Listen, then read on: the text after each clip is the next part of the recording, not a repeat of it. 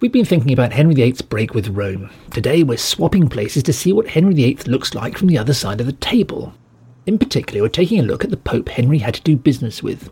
His name was Clement VII, and he came from the powerful and wealthy Florentine banking family of Medici. That's already enough to tell you that he was more than a quiet Bishop of Rome with his mind on higher things.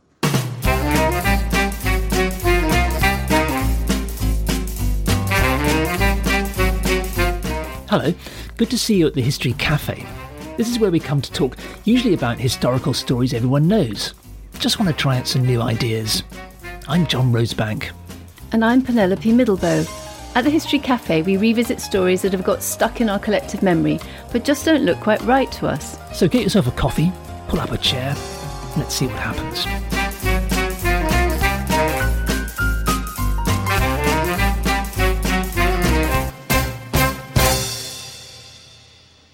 Hello and welcome back to History Cafe. Though it's History Kitchen Table because we're recording under lockdown. But other than that, we're just as we usually are. Pope Clement VII was born as Giulio de' Medici in Florence in 1478. His father, Giuliano de' Medici, was brother of the city's ruler, Lorenzo, known as Lorenzo the Magnificent. Nobody's quite sure who Giulio's mother, Fioretta, was exactly. All we know is that she wasn't married to his father and this turns out to be important later. Shortly after Giulio was born, the man who was going to be Pope, his father was assassinated, which turned out to be fortunate for the boy because he was eventually sent to his uncle Lorenzo the Magnificent, the city's ruler, and was brought up as one of his sons, a member of Florence's gilded Medici aristocracy. Actually, life wasn't as gilded as Giulio might have hoped. In 1494, when he was 16, a Dominican friar, Girolamo Savonarola, led a revolt in Florence against the Medici, throwing them out and establishing democratic rule. Giulio fled the city with his cousin Giovanni, and the two of them travelled in exile for much of the next 18 years, leaving behind a trail of colourful stories and scrapes. While they were living near Rome, one of their servants, a black girl called Simonetta da Collavecchio, became pregnant. She had a son. At the time, one of Giulio's cousins was named as the father, and the baby was christened Alessandro de' Medici but many contemporaries and historians reckon that the real father was Giulio himself. Certainly, he always treated Alessandro as a son. Because of his dark skin, he was always known as Il Moro, the Moor. The Medici finally took back control of Florence in 1512, with the help of Pope Julius II and an army sent by Ferdinand of Aragon, Catherine of Aragon's father. The next year, Giulio's cousin Giovanni, the man he'd lived with for much of the time in exile, became Pope. He took the name Leo X, Knowing a business opportunity when they saw it, the Medici at once began filling the Vatican with their friends and relatives. Leo made young cousin Giulio Archbishop of Florence. And that meant that they somehow needed to gloss over the awkward facts of his illegitimate birth. Strangely, it was now discovered that his parents had, after all, been secretly married.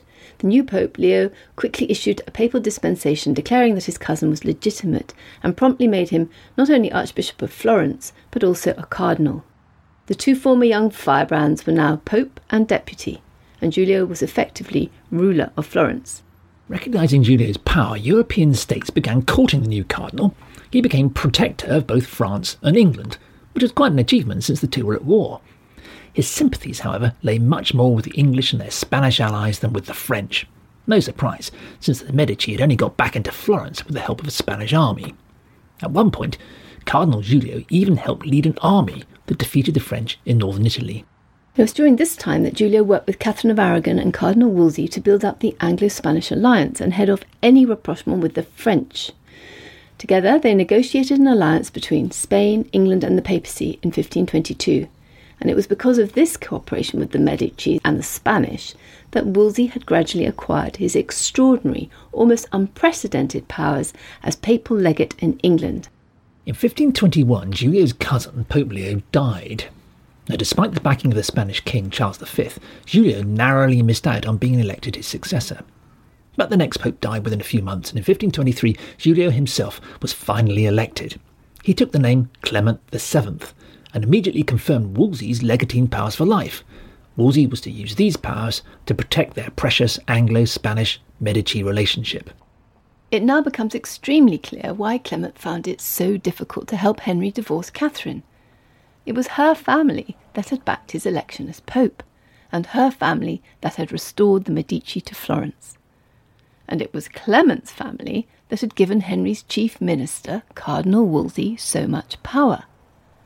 But now the English king had turned against Catherine, and his cardinal had apparently turned against the Pope. But actually, Clement had also begun to worry about the Spanish.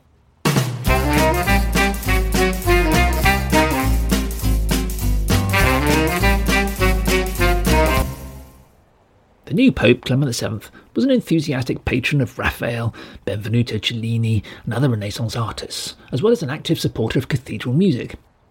The great Vatican Basilica of St. Peter's was already half knocked down, and for much of Clement's papacy it was slowly being rebuilt as we see it today.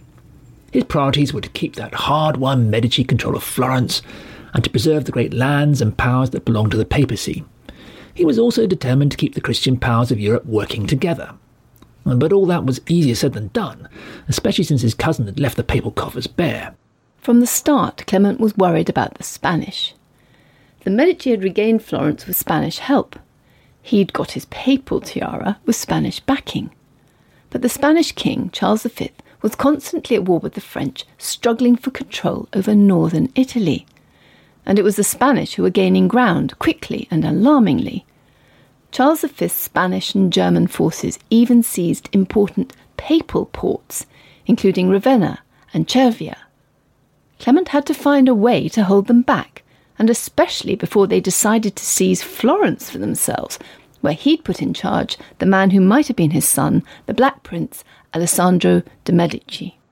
But the only practical way for Clement to hold the Spanish back was to abandon papal neutrality in the North Italian wars and throw in his lot with the French. And that would not only betray his long standing Spanish backers, but threaten to split Christendom down the middle. So Clement, who'd been a sensible, practical cardinal, became a dithering, wavering, indecisive pope. He allied with France in 1524, with Spain in 1525, and with France again in 1526. By February 1527, his people in Florence were so worried about protecting their city from the marauding Spanish forces that they sent their man to Rome to persuade Clement to do something to protect the city. He was Niccolo Machiavelli, author of perhaps the most famous, maybe even the most notorious book on government, The Prince. It's often seen as a byword either for crafty statesmanship or for deviousness and double dealing. Or maybe those are the same thing. Hmm. Anyway, Machiavelli reported back that in his informed view, Clement was a useless ruler. He was completely unable to take a decision. We have on our hands, he wrote, a prince who can provide neither for peace nor for war. Well, by mid April 1527, a Spanish army was poised to besiege Florence, and Clement was trying to buy it off, taxing the poor Florentines to pay a massive ransom. Charles V's troops, after all, hadn't been paid in months and were desperate for cash. Negotiations became deadlocked, and the city was only saved by the arrival of a French army, and that's when the Spanish soldiers moved off in mutinous disgust and headed for Rome. Ten days later, they subjected it to its most brutal attack in early modern history. In the Vatican, Clement hurriedly melted down his papal tiaras and a quantity of other papal treasure and hid much of his jewellery. Then he scuttled down the road and took refuge in the Castel Sant'Angelo. Holed up with him, there were 13 of his cardinals, 18 of his bishops, a crowd of his banker and merchant associates from Florence, many women and children, and also the man who'd been the English ambassador to the Pope for two years, Gregorio Casali. Casali was a wealthy Italian from Bologna, whose mother's family were rich Roman nobles. In 1527, Casali was still only in his twenties. In ciphered correspondence, he was known by his codename, Capo Pelato, Baldhead. Catherine Fletcher has written a wonderful account of him in these years, which gives us a whole new dimension on Henry's divorce. Casali and three other diplomats negotiated with the marauding troops surrounding the castle. Clement refused Spanish demands to move the papacy to Spain, but he agreed to pay a massive ransom 400,000 ducats. His garrison would be allowed to go free in return, but he and his cardinals would have to stay where they were. Much worse for Clement than being imprisoned was the news from Florence. Soon as the Spanish army had left, the citizens had broken into revolt They'd confiscated Medici property and imposed heavy fines on members of the family. The new Florentine Republic had brought back democracy, like the old days of Savonarola, and ordered all the statues of Clement to be destroyed. Worst of all, the rebels had allied themselves with the French. So now, if Clement wanted French help to liberate Rome and save the papal lands from Spanish occupation, the price would be that he'd have to wave goodbye to the Medici's beloved Florence. He was trapped in a horrible dilemma. The stage was set. Enter Henry VIII and the matter of his divorce.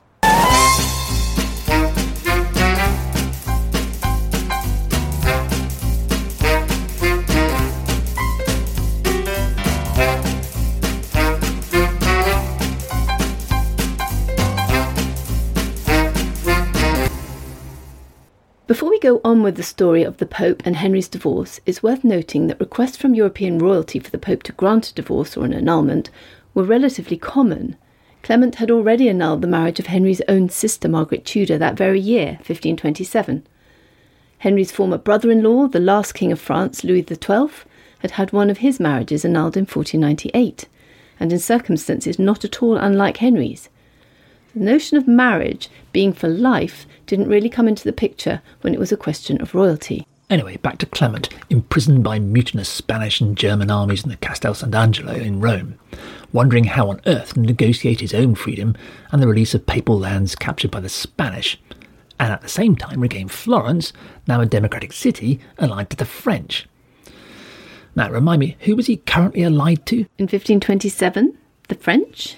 Right, but they were allied to the Medici's enemies in Florence, so now Clement had to do a deal with the Spanish again to regain his liberty and his papal lands and then get an army sent to recapture Florence. But if Pope Clement made a new alliance with the Spanish, then Henry would never get his divorce. Because as we've been saying over these podcasts, the reason Henry was getting rid of Catherine of Aragon wasn't because he was tired of her, but because he ditched his old Spanish alliance and he'd made a new one with the French. And the last thing the Spanish would do was to allow their captive pope to give Henry a divorce, because that would just let Henry go on supporting the French. He might even seal his new alliance for good by marrying a French princess. So, what could the English do? Well, Henry's chief minister, Cardinal Wolsey, went to France to negotiate sending an army to help the Pope, and talk also perhaps about making Wolsey temporary Pope while Clement was held captive. Uh, but all that would take time, especially the temporary Pope part since so many of the Catholic cardinals, who would have to agree, had been created in the last few years by Clement's cousin. They were loyal to the Medici cause in Florence. So Henry seems to have come up with a crazy solution. He would send his secretary, William Knight, who'd been educated in Italy and knew it well, straight to Rome to ask the Pope directly for divorce, there and then. It was a mad idea. Not only because Italy was a war zone and Knight would be lucky to reach Rome alive, let alone get in to see the Pope, but also because Anyone could see that Clement was never going to agree to Henry's divorce, given how much he needed to do a deal with the Spanish. Now, historians usually think that Henry was just too hopelessly in love with Anne Boleyn to see sense, and we suppose that's possible. But it seems unlikely given how lukewarm Henry was for so long after that about actually marrying her, and how hard headed Henry was about everything else.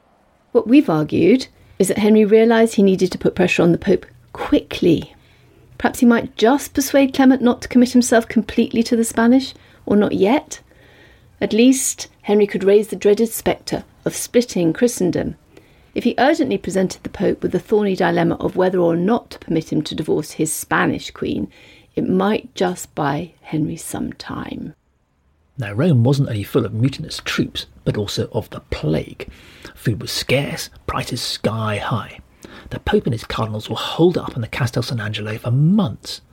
By November 1527, Clement had grown a long beard. Actually, growing beards was against canon law for priests. Popes had only grown them briefly in the past as a sign of mourning. Clement's was full and black, and he obviously liked it. We know because he never shaved it off. It set the fashion for the next 22 popes, up to Innocent XII, who died in 1700. Some of the cardinals who'd been taken hostage with him by the Spanish managed to get their guards drunk and escape but then the guards began subjecting the rest to mock executions. The Pope was going to have to negotiate a deal with his Spanish captors soon. William Knight struggled through Italy without even waiting for the right documents to ensure a safe contact. He narrowly escaped being murdered at Monte Rotondo, just outside Rome. Finally, at the beginning of December, he struggled into the city. He was just too late. Because on the 26th of November, Clement had finally given in and done a deal with the Spanish the Pope would get his papal lands back if and when the French army also retreated. In return, he agreed through gritted teeth to hold a general council to deal with the Lutheran heretics who were threatening Charles V's authority in Germany. Now, Clement was terrified of general councils, which in canon law were superior to popes. He believed that if he called one, it could depose him because he'd been born illegitimate. Clement also agreed to pay another 368,000 ducats to the mutinous troops and hand over four papal towns and seven senior clergy as hostages until he'd fulfilled his side of the bargain. As for Florence, well, for the time being, the Spanish were making no promises about that. Clement would have to wait and behave himself. Henry, of course, had other ideas.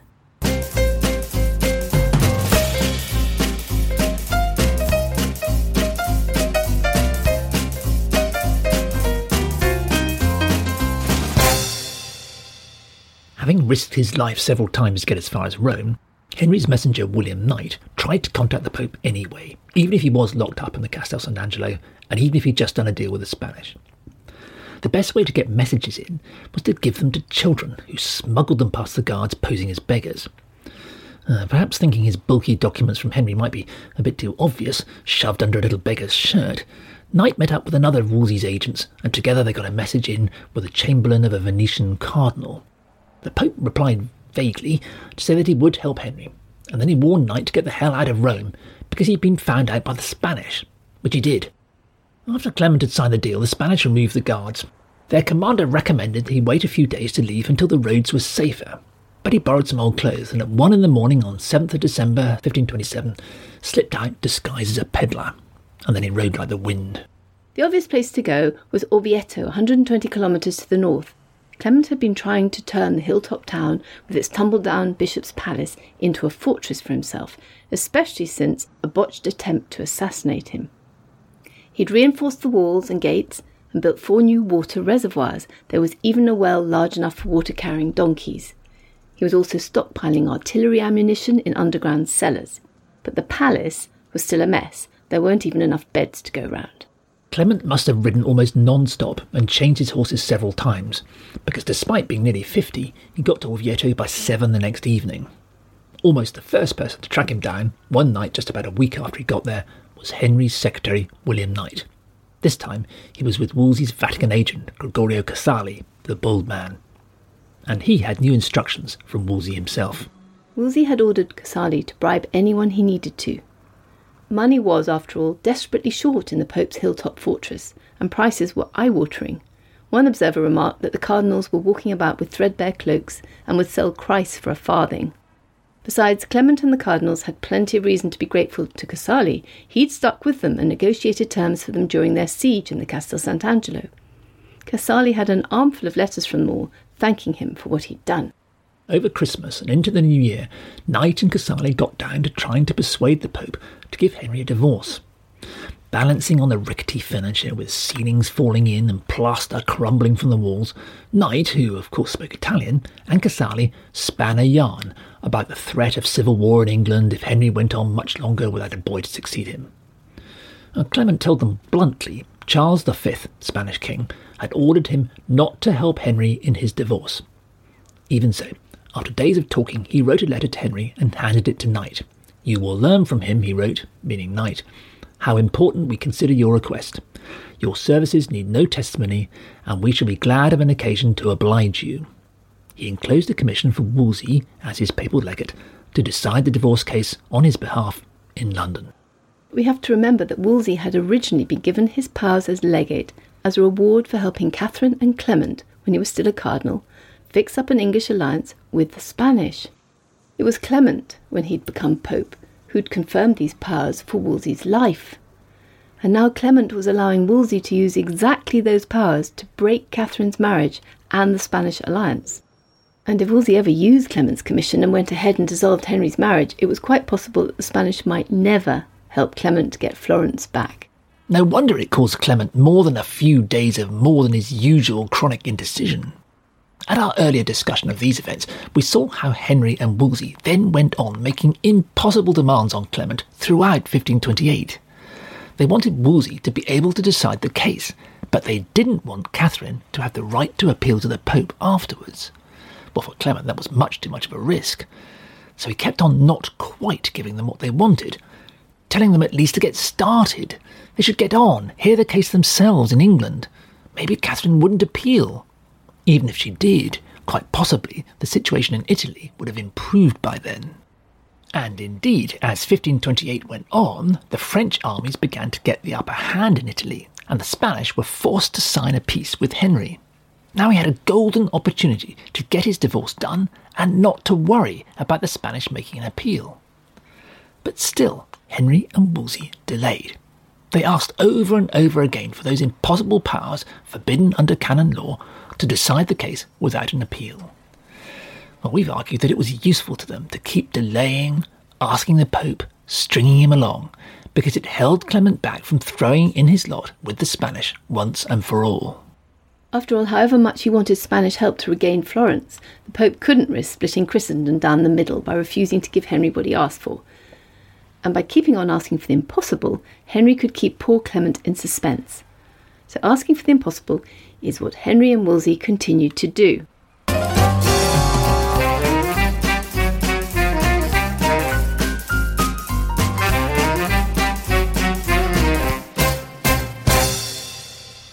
Henry had spent much of 1528 presenting Pope Clement with demands he couldn't possibly meet. Well, at least it had the virtue of preventing the Pope from going over to the Spanish side once and for all. But then the French deserted Henry and began to sue for peace with the Spanish. So Henry had to cut his losses, get his divorce case heard by Cardinal Wolsey, his chief minister in England, as the Pope had been telling him to do all along. In the end, Clement sent one of his cardinals, Lorenzo Campeggio, to hear the case in England with Wolsey. Now, Campeggio was the new Protector of England and nominally Bishop of Salisbury, which meant he was being paid a large salary by Henry to look after English interests in Rome. He'd had a notorious affair with one of Rome's smartest courtesans, Lucretia de Clarice, known by her trade name Matrema non ne vuole, which means mother doesn't want me to. So the English thought Campeggio might be sympathetic to Henry. Still, everyone delayed. Preparations for the hearing went on month after month.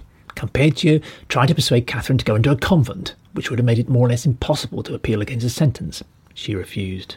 The trial eventually began on the 31st of May 1529 at the Dominican convent of Blackfriars at Ludgate Hill in London, it's best known for a couple of incidents. The most misunderstood is Catherine's statement. On the 18th of June, the first day of taking evidence, the Queen had turned up with a great company of ladies and gentlewomen. Women in the public gallery cheered. As the French ambassador Jean du Bellay wrote home, if the matter were to be decided by the women, the king would lose the battle. Three days later, Catherine was back. She crossed the courtroom floor and knelt in front of the king. Despite the cheering from the women around her, Catherine's position wasn't good. Charles V had done nothing to help get her any legal representation. She was also, as we shall see, in an awkward situation. First, she announced that as a 15 year old bride, she and Henry's brother Arthur had never consummated their marriage. In fact, she claimed only to have slept with him seven times and never, in fact, had sex. It made a difference because, if it was true, her marriage to Arthur had never happened in the eyes of the church, and one of Henry's biggest objections to his marriage with her would vanish. Historians have made a lot of her statement, though in reality she said nothing she hadn't been saying for years. And anyway, what's interesting is that it was all a play act, a smokescreen for what came next. Because Catherine informed the court that as Henry's humble wife and subject, she needed his permission to write to the Pope to defend her honour. Now, Henry had been lecturing the court about how much her welfare mattered to him, and suddenly he had no choice but to agree. Since 1524, Catherine had been under oath not to write to anyone without the king's permission. Now she had his permission to write to the Pope, and there was a courtroom full of witnesses. Her letter would almost certainly trigger the case being called to Rome, and with Rome now more or less in Spanish hands, that would be disastrous for Henry. Catherine's letter is still in the Vatican. The important point is that it's dated 16th of June. She'd already written it five days before she knelt dramatically before Henry. She'd run the risk of being found guilty of treason. Now she got away with it. Getting to her feet, she strode confidently out of the courtroom, ignoring all instructions to come back. On, on, she shouted as she left. It makes no matter, for it is no impartial court for me. Now, an experienced courier could get to Rome in a fortnight, and another fortnight to get back, and Henry and Wolsey knew they only had a month to get the trial finished before the Pope could call the case to Rome. And given the overwhelming Spanish presence in Rome, Catherine would win. Catherine's letter, in fact, eventually arrived in Rome around the 9th of July. Clement was surrounded by Charles V's men and dithered more horribly than ever. He was heard swearing unpapally whenever Henry's obstinate desire and devilish inspiration were mentioned. After two weeks of indecision, Clement wrote back, addressing his letter to Campeggio. He had decided to summon the case to Rome.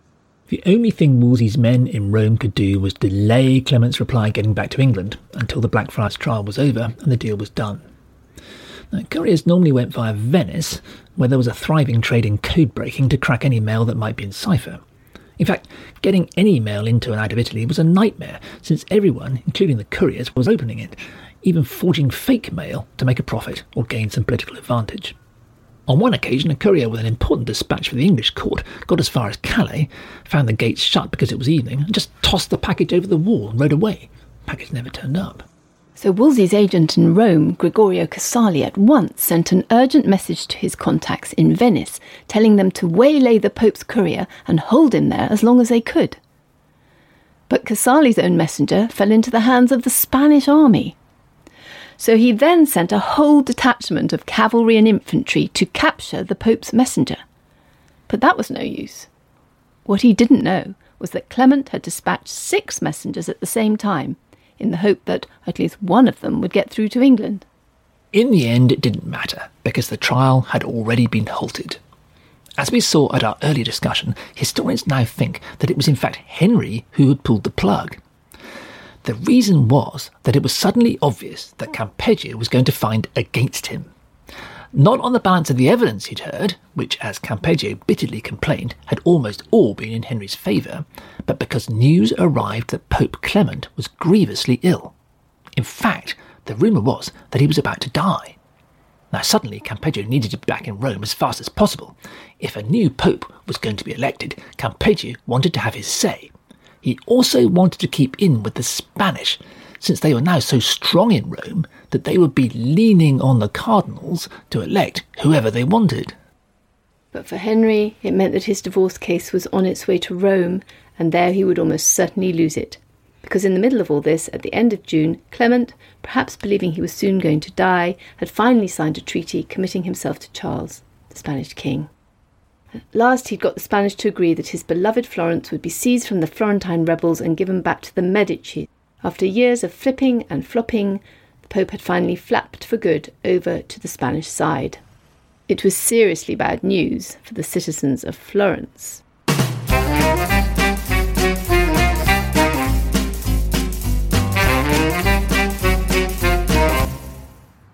Once Clement had signed a treaty with the Spanish, the rebellious citizens of Florence knew they would have to fight for their survival. They threw everything into their defence. They employed one of Clement's favourite artists to strengthen the city's defences. His name was Michelangelo di Ludovico Buonarroti Simoni, the man we know as Michelangelo. He was no fan of the Medici. He'd actually proposed knocking down the Medici palace in Florence and replacing it with a piazza. He wanted to call it Piazza de Muli, which literally means mule piazza. And since mule was a term for a bastard, it was a barbed reference to the circumstances of Clement's own birth. Now Michelangelo had more important things to do. He had the citizens working day and night to reinforce the city. To deprive a besieging army of shelter, they destroyed every building within a mile of the walls. Homeless families began crowding into the city streets, raising the population by 50%. The siege began in October 1529, and by the following spring the people were suffering malnutrition and disease. Negotiations started, but failed because Clement refused to compromise. It took until the 12th of August 1530, ten months after the siege began, before the city capitulated. 30,000 people, about a third of those who'd lived and taken refuge in the city, had died. Clement put Alessandro back in charge as ruler, soon to be married to Charles V's illegitimate daughter. He would rule with the assistance of a Spanish military commander. So, Clement had regained Florence as well as Rome and much of his papal lands. He'd also recovered from his illness. But his greatest objective, the unity of Christendom, now looked doomed. Henry was now making increasingly hostile noises about splitting England from the Church of Rome, and there was possibility that the French would follow. Spanish representatives kept bursting into the papal apartments demanding that Henry be excommunicated. Finally, in October 1533, Clement gave in and passed a sentence of excommunication against the English king. By that time, Henry had given himself a divorce and married Anne Boleyn. But that wasn't the end of the story. Henry had married Anne and Clement had excommunicated him. But the French didn't give up. They wanted to keep on trying to get both Clement and Henry over to their side. They tried to negotiate a truce between Henry and Clement. Now, this is the moment when, as we've seen, the King of France proposed marrying his son to Clement's niece. The idea was that they'd all meet up in Marseille for the wedding, and there, amid the festivities, or in reality, during the endless, tedious negotiations that always came before a royal marriage, Henry would make his peace with Clement. It was a fine plan, but as we've seen, Henry didn't show up. And the envoys he sent got into a series of furious rows with Clement. By now, in 1534, Henry had pretty much given up his policy of trying to keep the French and the Pope on side. He'd divorced Catherine, and the Spanish had done nothing. He'd seized control of the English church. He probably even felt he needed the French much less than they needed him. After all the bad tempered arguing behind the scenes, the French King Francis was complaining bitterly that he was now marrying off his precious second son to no purpose at all. Henry had ruined any chance of a reconciliation between himself and Clement. What Francis couldn't have known was that his eldest son would catch a cold playing tennis and would die, leaving this son, who'd just been married, Henri of Orleans, to become king and his wife, Catherine de' Medici, would become one of the most formidable queens France ever had. Well, back in 1534, Catherine, then just 14, had been left bobbing about in Marseille harbour for a fortnight while her uncle, the Pope, and the English shouted at each other. Little Catherine was eventually brought ashore and married to the French prince. As a sign of gratitude, the prince gave Clement a lion. Nobody told the Pope, but the animal had originally been given to Francis by the Turkish Admiral Barbarossa, whose fleets had threatened the Spanish Empire in 1531. Francis had signed a secret deal with him, even though he was supposed to be on the Pope's side against Barbarossa's Islamic invaders. Actually, secretly suited Francis to have the Turks threatening to invade because it distracted Charles V's army and made the Pope more desperate than ever to do deals with everyone, including the French, and perhaps even Henry and the English.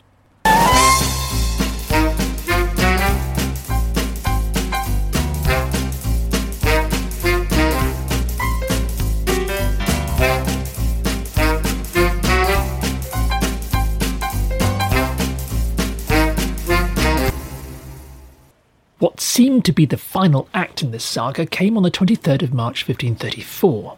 That day, 22 cardinals met in Rome. The air was full of talk of fat French bribes, but also of ruthless Spanish determination to get the English affair sorted and finished once and for all, so that at last they could get on with other business. Huh, sounds familiar. Our old French friend Jean du Bellay, once ambassador to England, was now in Rome representing France but he was still trying to argue Henry's case. The meeting was packed with Spanish supporters and became so bad tempered, reported Bellay in astonishment, that the Pope and his cardinals actually missed lunch. in the end, the cardinals voted unanimously that Henry's marriage to Catherine had been valid. And then they confirmed Clement's excommunication of Henry and excommunicated Anne for good measure. Even the Spanish side was so astonished at their victory that they left quietly and hadn't the heart to celebrate. It was reported Du Bellay a total rupture, a complete break. It didn't matter. In the Parliament of November 1534, Henry took a last, apparently unequivocal step. The Act of Supremacy declared him the supreme head of the Church in England. Henry tried to talk Francis, King of France, into doing the same. But the day back in March 1534, when Clement and his 22 cardinals had missed lunch, Catherine's part in the story had come to an end. Clement convinced himself she would soon be murdered, but he comforted himself that at least she would die a martyr. In fact, she would die in her bed in the arms of her favourite servant in January 1536. Actually, it was Clement who didn't have long to live. He died six months later, on 25th of September 1534. He was 56. He'd just commissioned Michelangelo, apparently forgiven for his role in the defence of Florence, to paint the Last Judgment on the ceiling of the Sistine Chapel. Hmm, perhaps it was rather appropriate. Clement had also recently officially approved Nicolaus Copernicus's theory that the Earth revolves around the Sun. Clement had set out with good intentions. Unlike his uncle, he'd mostly refused to create cardinals in return for cash. He'd established a commission to improve the performance and morals of the clergy. But he'd not prevented the splitting of Christendom. In the end, he'd been too attached to Florence and to getting Spanish help to recover it to do anything about stopping the English slip out of the Catholic Church. Nor had he done enough to tackle the growing problem of Protestantism in Germany and Switzerland. What had been needed there was a general council, but Clement, afraid that a council would depose him because he was born illegitimate, bottled it, and the Catholic Church has never been reunited. Alessandro de' Medici was assassinated in 1537, but Medici rule in Florence stuttered on one way or another until Florence was incorporated into a unified modern state of Italy in 1861.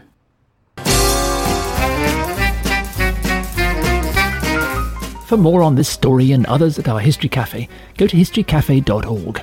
There you'll find information about us and also about further reading you can do. It's also a way to ask us any questions you might have. Or contact us on social media at History Cafe Pod.